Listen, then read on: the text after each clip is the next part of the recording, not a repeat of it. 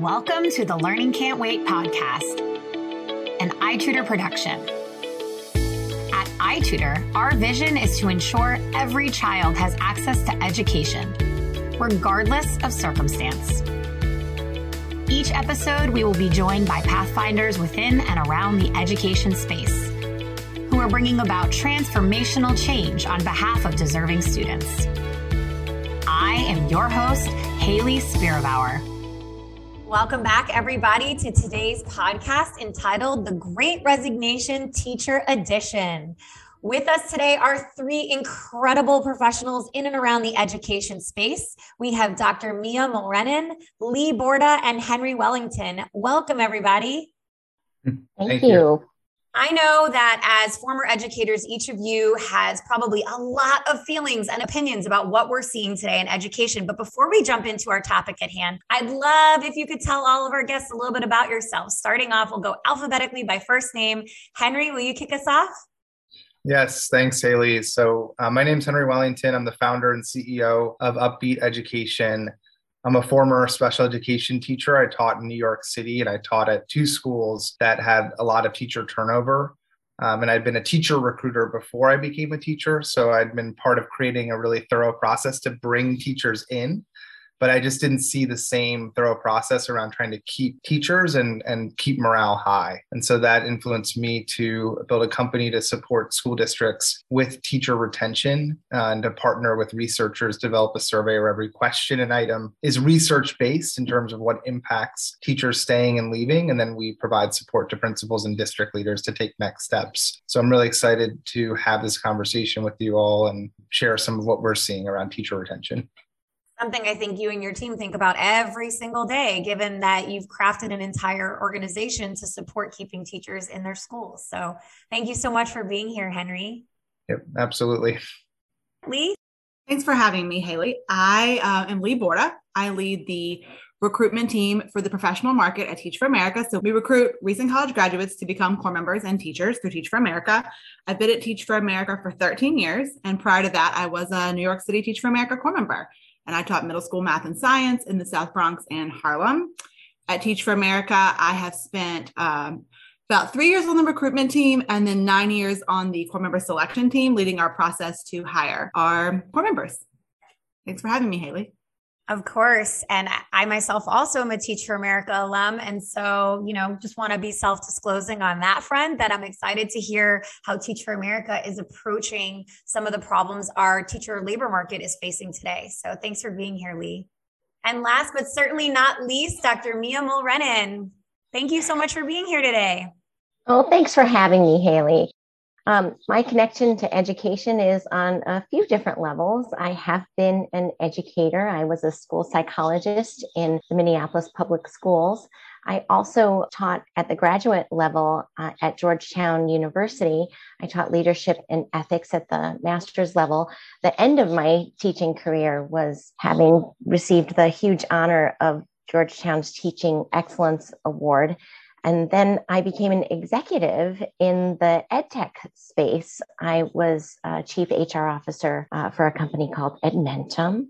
And then um, mostly as far as connection to teachers and retainment of teachers and their experiences, uh, my doctorate is in applied business psychology. So I have a lot of mission and values based drive for the well-being of teachers and how teachers can do their very best for themselves not only their students. So that's that's my background.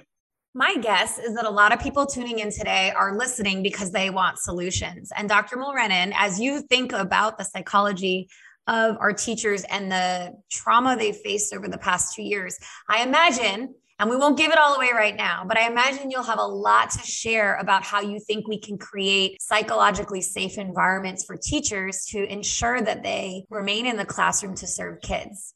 Is that absolutely. a fair assumption? Yes, absolutely. Um, I'll be able to provide a lot of context around that that I hope will be comforting for teachers. Great. So happy to have all three of you here. I have been looking forward to this podcast for a few weeks now. We, we began talking each separately, and I, after talking to each and every one of you, thought to myself, this is a very relevant thing that we need to talk about. Resignation rates are the highest they've been in decades, particularly among mid career employees, as well as in the technology and health sector. However, I would say that education is not very far behind that. I don't want to just make broad generalizations and statements without backing it up with numbers. So, Henry, can you tell us, maybe from some of your specific purview, what are we seeing in terms of teacher retention this year and last year, uh, mid mid pandemic. I don't I don't know if we're mid, I don't know if we're ends, but throughout this pandemic, where we are today, what what would you what has Upbeat seen and what trends are you noticing?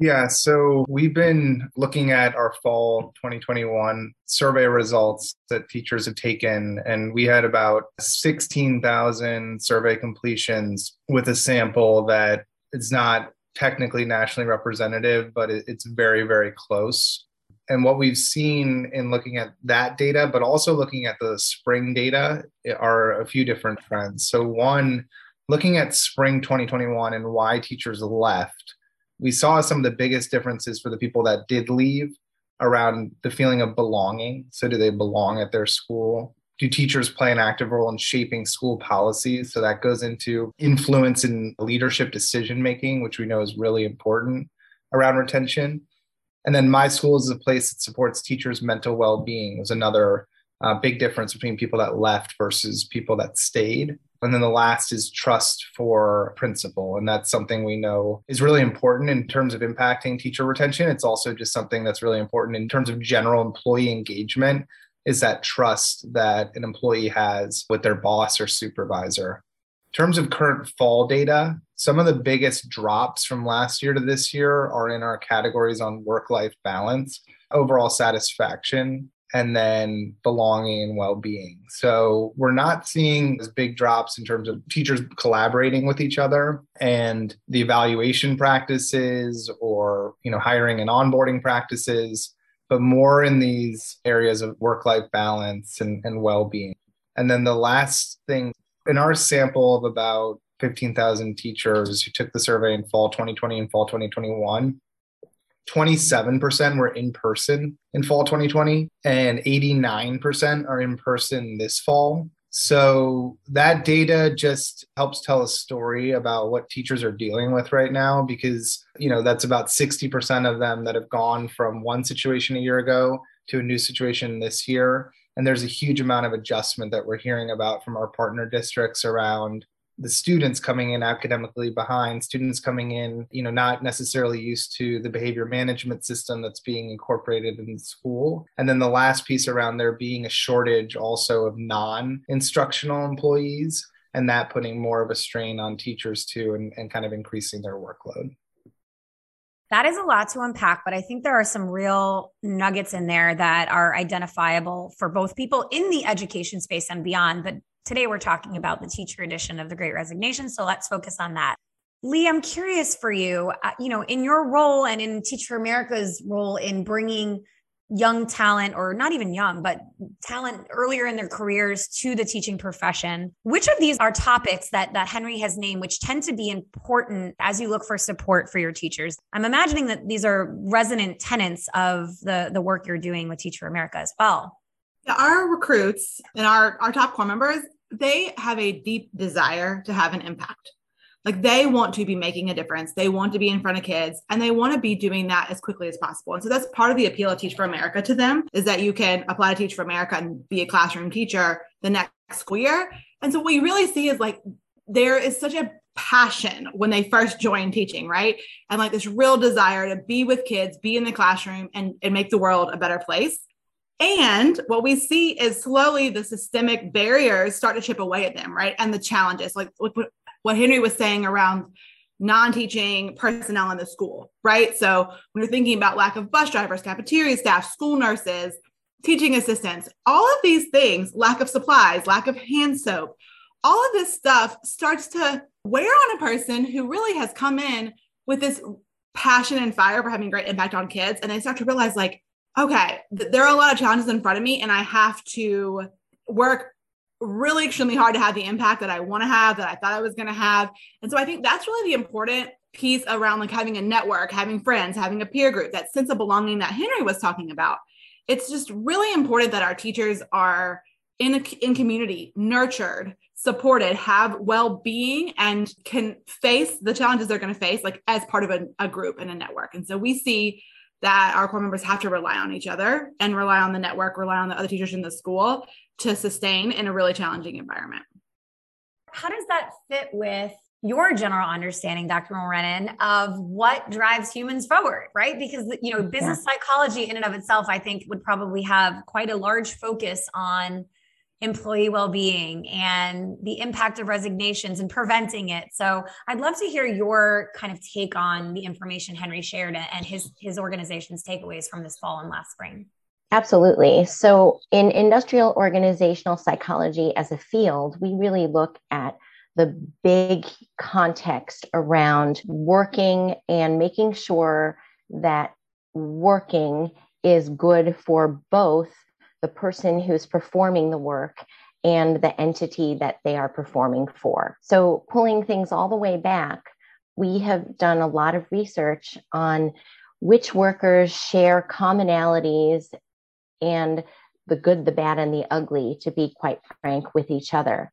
Interestingly enough, from a psychological perspective, teachers in the classroom share a lot of the same components as airline pilots shocking, right? Tell me when, more. Yeah, yeah, I've never not heard that. When you, not when you look at the think of the context. So, an airline pilot is responsible for all souls on board and the well-being and safety and guidance of those souls in each seat the same applies to teachers in the classroom who are mostly in, let's think of a traditional classroom setting, understanding that they are going to have these souls on board, these kids in their classroom. And you could even make the argument that for teachers, it's even just as stressful. Granted, they're not flying in the sky, but being responsible for other people's kids gives a whole other meaning to all souls on board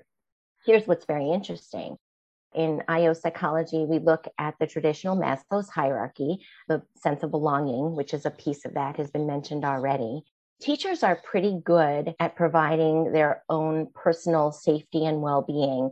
They hydrate better than airline pilots do. They tend to overall have access to healthier food. Um, things like that it tends to go a little bit better sense of belonging is very mixed, however, because pilots, and I, I, know I'm speaking about this specific population, but they have constant communication with other people who are their peers and who are there to support them. Um, think of, you know, uh, air traffic controllers, uh, flight attendants, etc. Teachers, and sometimes it, it is of their own doing. So uh, teachers uh, take note, um, tend to not only be more isolated, but isolate themselves to some degree. And so that sense of belonging is not only something that comes to you, but should also be coming from the teacher as well. The days of teachers having a long lunch together in the teacher's lounge are kind of over in the past. So think of that context. Next, if you're jumping up the hierarchy, I'm going to move all the way to self actualization. So I'm not talking too much, which is what Leigh talked about. Teachers undergo a huge amount of disillusionment at the beginning of their career. They usually go into it because uh, teaching is an extremely noble profession. They know they can have a direct impact. They have a sense of altruism that other professionals don't have. But then when they start to do the actual job, they begin to realize that they're paying a lot of money out of pocket to get their needs met because the resources aren't there that they thought would be. That um, there's bureaucracy, that there's red tape, that parents themselves are sometimes a major part of the bureaucracy. And they first suffer this grand sense of disillusionment. That's part of the state of being a teacher. But the news is good in that those who stick with the teaching profession end up investing a lot in what is called individual and personal legacy. And they don't even have to intentionally do it. Simply having the fortitude to stick with teaching has you accumulate over years the things that brought you to the profession to begin with. Students that you have indeed impacted, having an impact on the greater community, having a positive impact on parents. But a lot of it does entail that fortitude, that grit, if you will. And, and that's really some of the main components that we find when we look at teaching as an industry and a profession compared with other professions.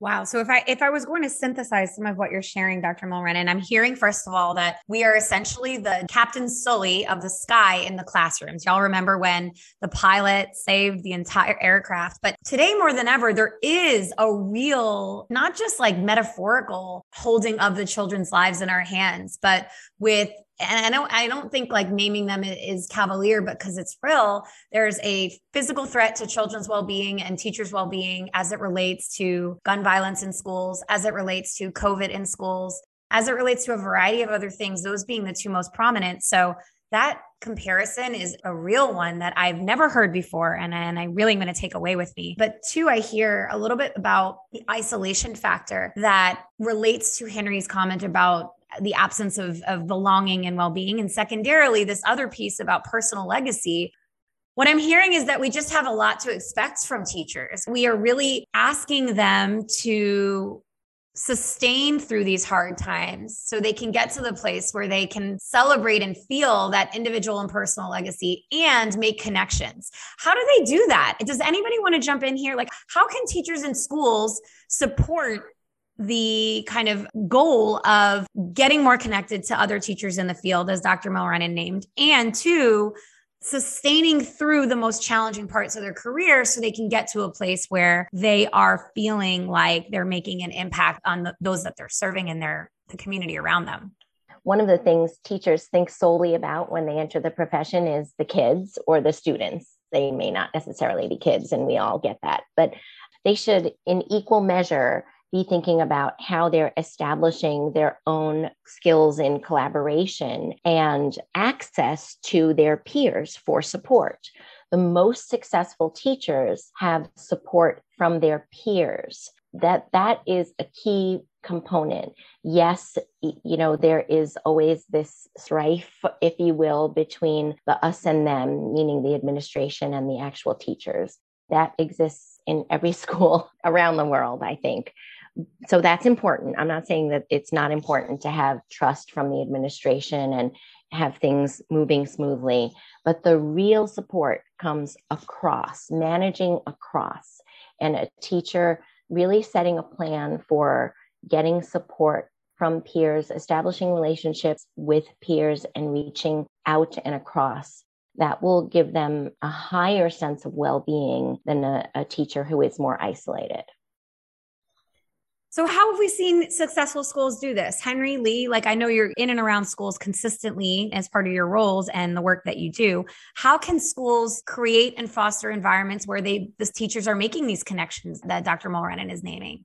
Yeah, I have a lot of uh, different thoughts about what Dr. Mulrennan shared in, in terms of her analysis. And I think first thing that just kind of strikes me is that I'm assuming that the analysis that you did was before the pandemic. Is that right? yes, it's a meta analysis across many industries and professions. Correct.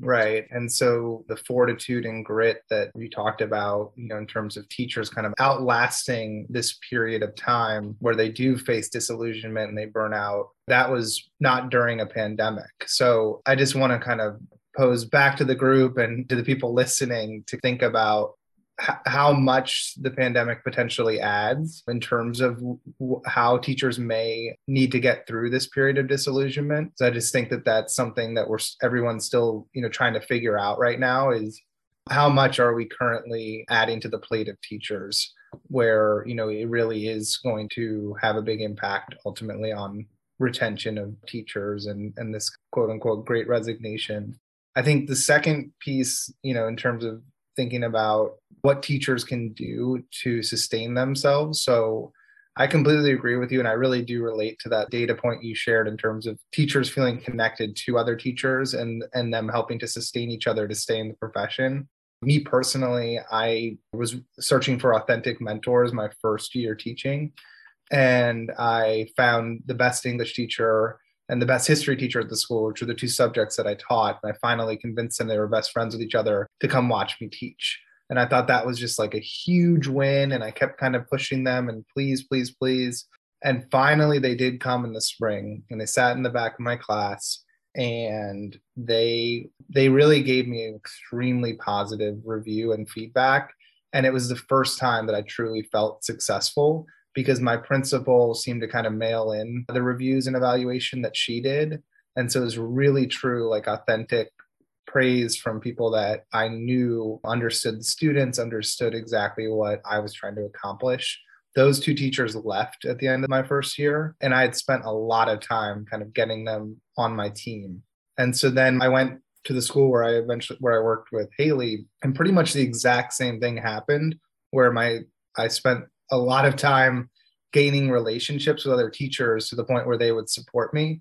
And then they left at the end of my third year. And so I just think that your question, Haley, I think that there are things that administrators can do kind of with the understanding of what Dr. Mulrennan shared to support their staff because I frankly didn't know what Dr. Mulrennan shared when I was a teacher. Like that would have been really useful information for me to say, you know, Henry, if you want to get through this, you're going to be disillusioned. I knew that. But if you want to get through this disillusionment period, here's some things that you can do to, to promote your well being.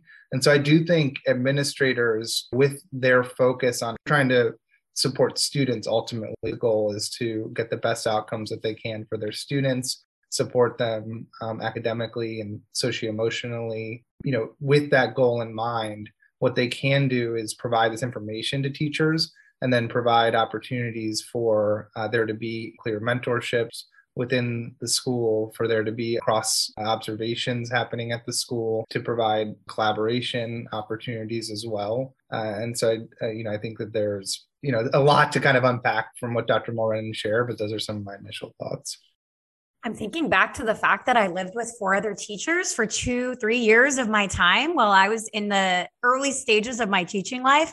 And it was a happy accident, I guess. It's what maybe sustained me over the over a decade that I spent in school. Um, four out of the five of those folks are still in and around education, which I also wonder if it's correlational or causational. I don't think that I can do a, a, proper analysis on that, but it has me thinking. Leigh, I'm wondering you see a lot of schools, you see a lot of teachers. Is this landing true for you as well? Definitely. And one thing that we thought a lot about is like, what are the base needs of our corps members and our first year teachers? So this year we rolled out a, stronger financial package. So all of our incoming corps members get a $5,000 baseline support which will just help them get to the classroom so they can focus on learning, right, in training and they can focus on student impact. And then we also have need based financial support that we offer folks who are just getting started because transitioning into this career does require a lot of financial supports. And on top of all the challenges that our corps members face, like having that additional financial worry, it was a lot on them. And so we're hoping to mitigate that and make the experience more financially viable for a lot of our corps members who are really passionate about doing this work but have a lot on their plate. So that's something we've thought a lot about. We've also partnered with uh, an organization to provide some mental health benefits to our corps members as well. We think that's really important in sustaining them through this period of disillusionment for sure. And then as part of the Teach for America network, like you have access to other first year teachers other people who are like-minded, other people who specifically chose to teach in classrooms with students who, who are experiencing systemic racism and oppression. And so that is a social network you have access to who we encourage you to reach out to. And so I do think, you know, you see teachers, no matter how they get into the field, sometimes self isolate, like uh, Dr. Mulrennan noted. But I do think there's a lot of encouragement and incentive to get involved and be uh, part of the network, which helps to sustain um, our first year corps members a lot. I think the financial namings that you all have kind of put forth this year speak to Maslow's hierarchy again and that deficiency needs section, really making sure that they can focus on what matters by taking care of some of those safety needs and also the mental health services taking care of their psychological needs as well. So, probably a huge impact on the corps members this year having had that addition. You know, this is heavy, right? Like to Henry's point, it's and to Dr. Mulrennan's research, this was hard before, but it is infinitely harder now that we're contending with health concerns on a regular basis for the folks in your classroom, around your classroom. Even the way that you interact with your peers is different. There is, to your point, Dr. Mulrennan, a no lunchroom, in part because COVID shut it down in many school districts. There isn't happy hour after school because for, for many people, there may not be comfortable yet Some may have returned to some of those habits and, and hopefully it's serving them well, but it is still a very significant challenge to have the maybe unstructured forms of connectivity that I know teachers lived really heavily on, or maybe that was just me, but we spent a lot of Friday evenings together and a lot of Saturday weekends together, uh, my teacher friends, to really just enjoy life and maybe give us some more energy and things for the week that was upcoming. But they don't have that right now. So I think it's a very valid point to note that the research is still coming out of how teachers can develop the resiliency needed through the pandemic. I'm wondering if anybody has a particular thought or feeling about how schools can particularly front end some of this for teachers.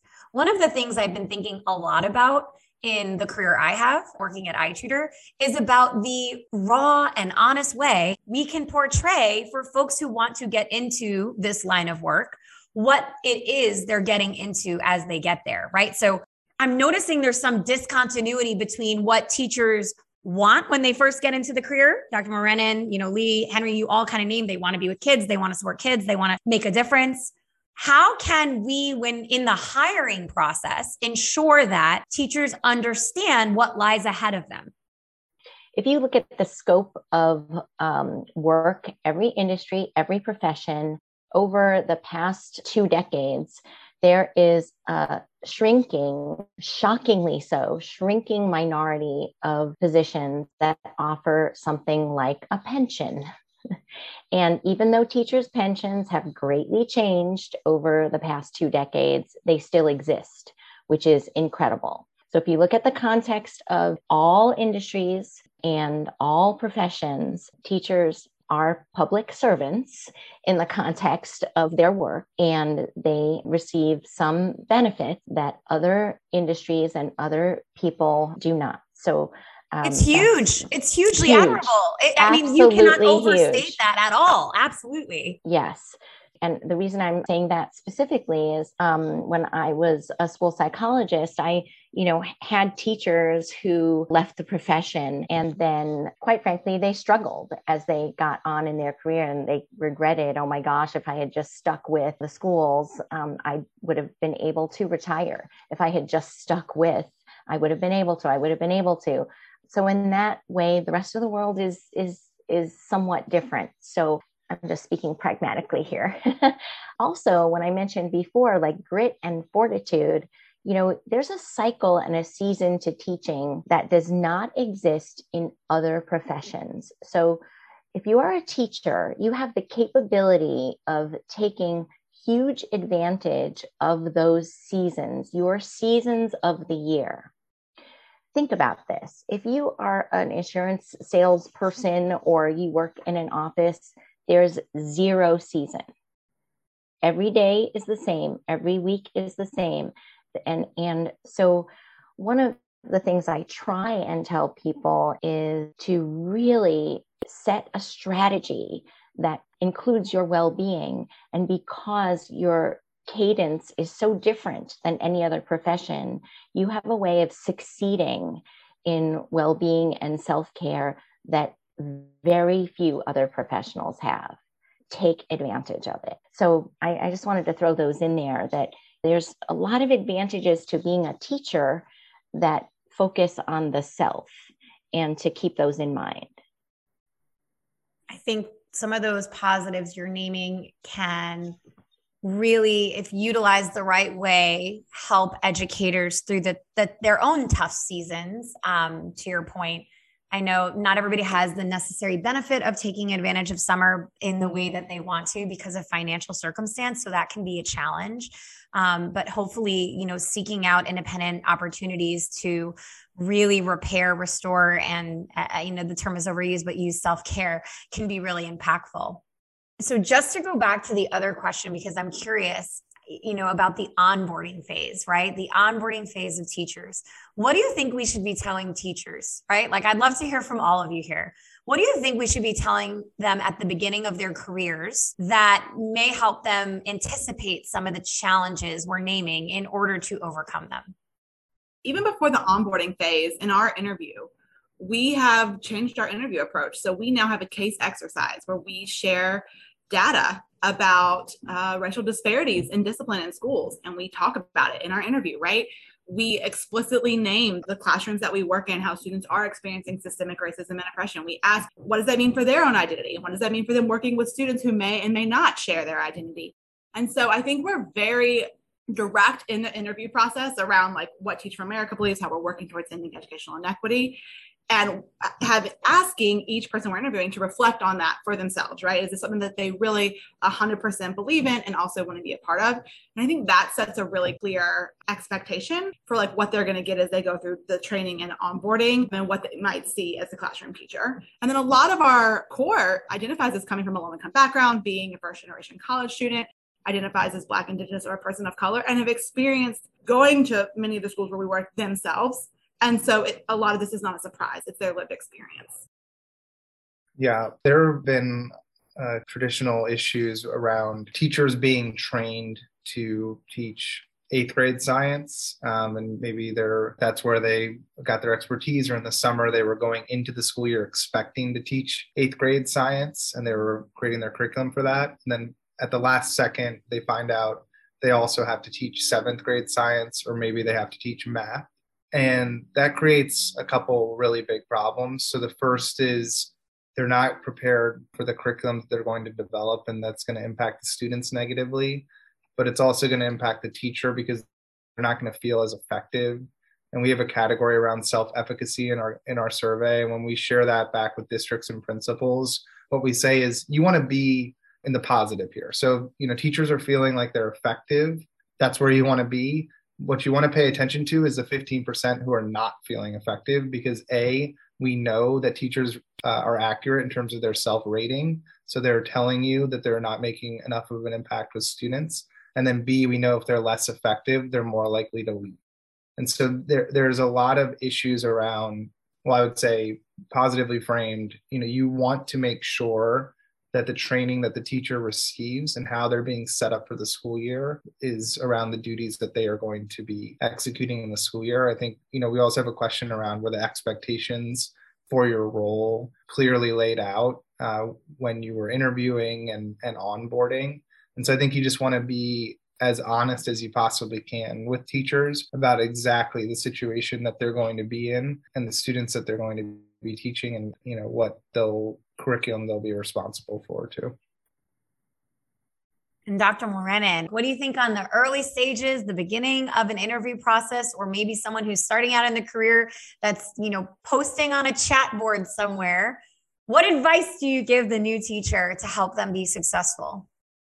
Well, the reality here is a lot of the responsibility lies with administration. The work should be put into things like interviewing, onboarding, setting expectations, not on the teacher. The teacher is there to make sure to convey the curriculum, build relationships with students, and make sure effective teaching happens. So when we're looking at establishing the best, ideally, you know, nest for a teacher when they're first there, you know, that responsibility lies with administration. And if they want to begin things off with a high sense of trust, all of those things have to be done. Uh, if you don't set clear expectations, both sides are losing. That's a a huge component. Uh, research in IO psychology has found that onboarding involves only two things and two things only creating a sense of belonging. We've talked about that so much, Henry. You introduced it, and it's just so incredibly important. Creating a sense of belonging and clarity. And clarity is mostly about establishing very clear expectations and also things like how you get things done around here what yeah. how do you how do you communicate with your administrators? Where do you get copies made? Who's yes. the person that really can make those copies if there's a restriction on teachers making copies? Like those are hugely important pieces. Definitely. So the good news is onboarding involves only two areas but it really rests with the administration to do it right not on the teacher when they're just starting out I think that that's a fair statement and and is one that teachers can hold to heart. But not to be overly reductive, I am taking away from this at, in terms of that sense of belonging that we're going to tell teachers to be like Henry, right? We're going to suggest that teachers go after mentors, go after colleagues to befriend, find someone that you can share funny stories with and who can uplift you when things are challenging find someone to lesson plan with. Some of the most impactful experiences I had professionally were going to the public library every Sunday morning with one of my colleagues to pick out picture books for the upcoming week that we wanted to use in order to teach our lessons.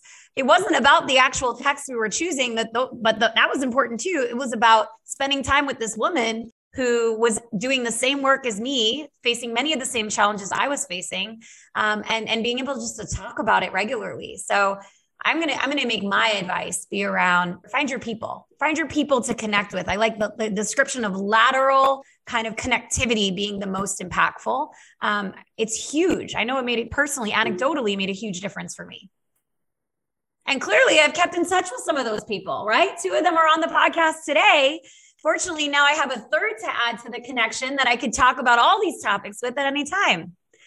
Yeah. I think that's a perfect place to wrap up our conversation here today, uh, I think there are a lot of takeaways both for teachers and for administrators. And I want to say a deep, deep, deep thank you to each of you, to you, Leigh, to you, Henry, and to you, Dr. Mulrennan, for giving your time this morning to share out some of what our kind of antecedents are, our problems are, and what some of our solutions are to make this a better experience for teachers to retain them in the classroom. Thank you so much to each of you for joining me today. Thank you. Thanks, Haley. Thank you, Haley. And thanks to all our listeners who tuned in to hear the Great Resignation Teacher Edition. Thanks for listening to the Learning Can't Wait podcast. If you liked what you heard, please rate, review, and share this episode. Be the first to know when we have a new episode by subscribing wherever you listen to podcasts. If you'd like to be a guest on the show or have a suggestion for an episode, email us at podcast at itutor.com.